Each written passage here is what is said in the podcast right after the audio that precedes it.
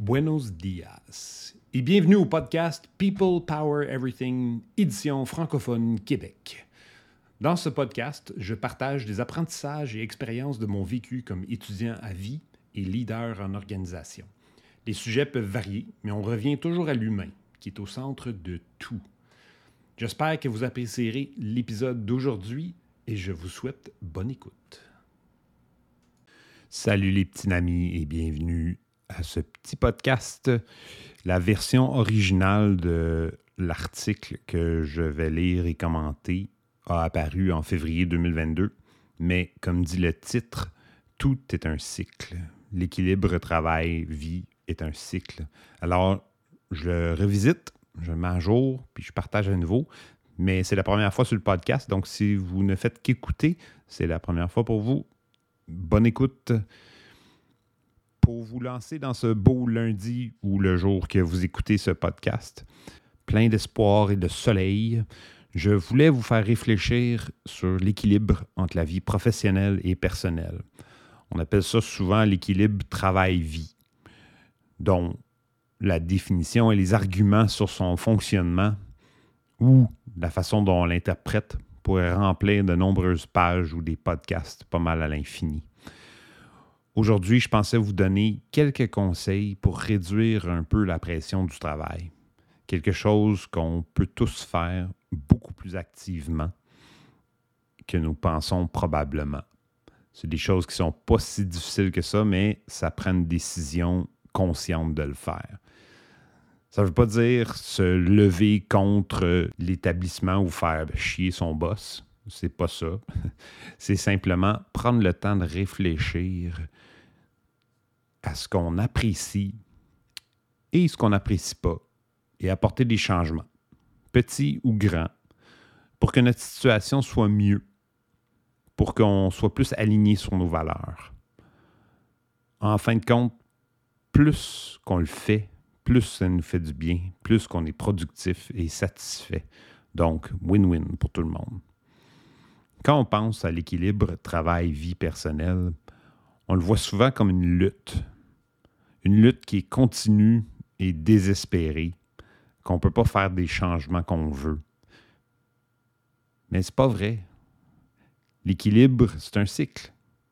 C'est pas une réalisation d'un moment où ce que les gens disent Ah, je suis équilibré, tout va bien, donc euh, je suis heureux à plus jamais.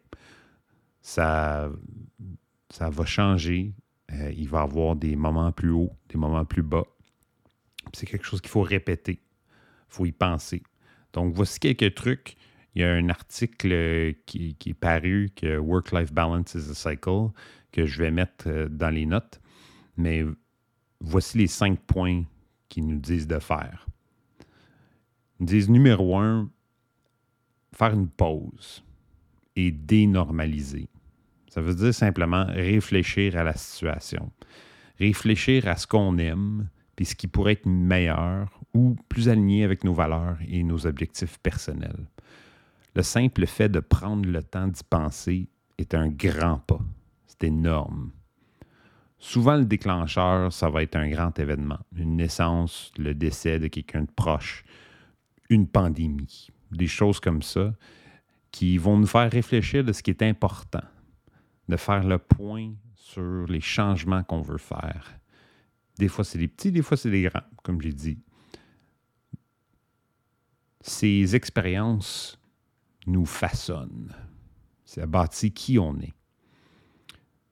Puis, ça nous donne le courage de réaliser que le pire scénario qui peut arriver, souvent, c'est pas si mal. On a tendance à surestimer les, points bas, puis ce qu'il nous faut vraiment pour survivre et être heureux, qui est honnêtement pas grand-chose. Souvent, nos besoins sont créés par nous-mêmes ou par les, médias, les publicités, ainsi de suite. On se crée des besoins là où il n'y en a pas vraiment. Deuxièmement, faites attention et notez vos émotions. Donc, pensez-y. Comment vous vous sentez? nommer les émotions. Il y a un livre qui s'appelle The Atlas of the Heart de Brené Brown qui pourrait être utile à trouver le vocabulaire. C'est un livre que moi je trouve super intéressant parce que ça nous donne les mots pour attacher à nos sentiments, qui est quelque chose qu'on n'a pas tout le temps. Euh, numéro 3, reprioriser. Mettre les priorités à bonne place. Des fois, les priorités changent, c'est normal. Mais savoir ce qu'on veut, ce qui est important pour nous dans ce moment-là, puis que ça a changé, c'est correct. Énumérer les priorités et où elles, se situent en termes d'importance. Donc ça aussi, ça va changer. Ça va changer des fois d'une journée à l'autre. C'est correct. Mais prendre le temps de réfléchir, puis prendre des décisions sur la direction que la vie va prendre, que ce soit un petit changement ou un grand, c'est important de prendre le temps d'y réfléchir. Ensuite, envisager les alternatives. Qu'est-ce qui pourrait changer justement? Il faut comprendre les possibilités. Il faut comprendre ce qu'on a comme option. Puis souvent, on a beaucoup plus d'options qu'on le pense. Si on veut voir des amis plus souvent, qu'on leur dise. Des fois, juste lancer l'invitation, c'est la partie la plus dure. On se dit, ah, l'autre personne est occupée, tout le monde est occupé dans la vie, donc si je lance, ça ne voudra probablement pas, puis euh, elle n'aura pas le temps pour moi. Ben, demande-y. Laisse-y faire le choix.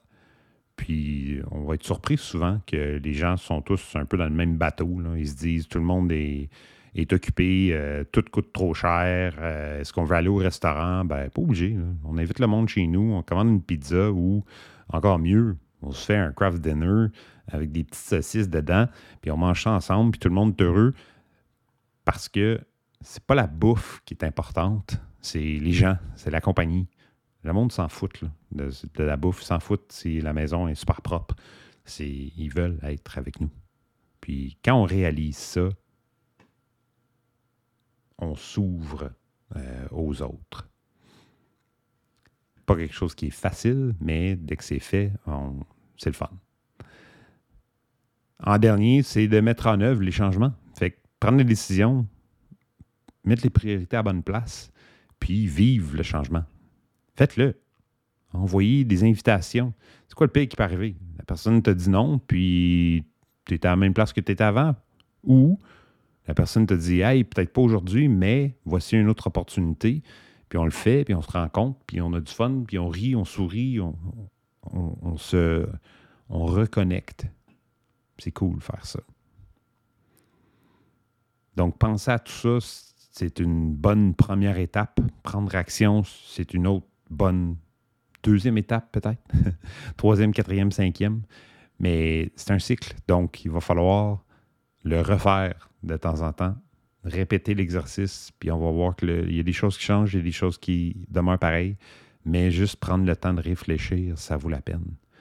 Personnellement, j'ai réfléchi à l'équilibre que quand j'écris ou je fais des podcasts, je me mets de la pression moi-même pour trouver un bon article, le comprendre, écrire un résumé réfléchi, pas juste du n'importe quoi, y mettre un peu d'humour.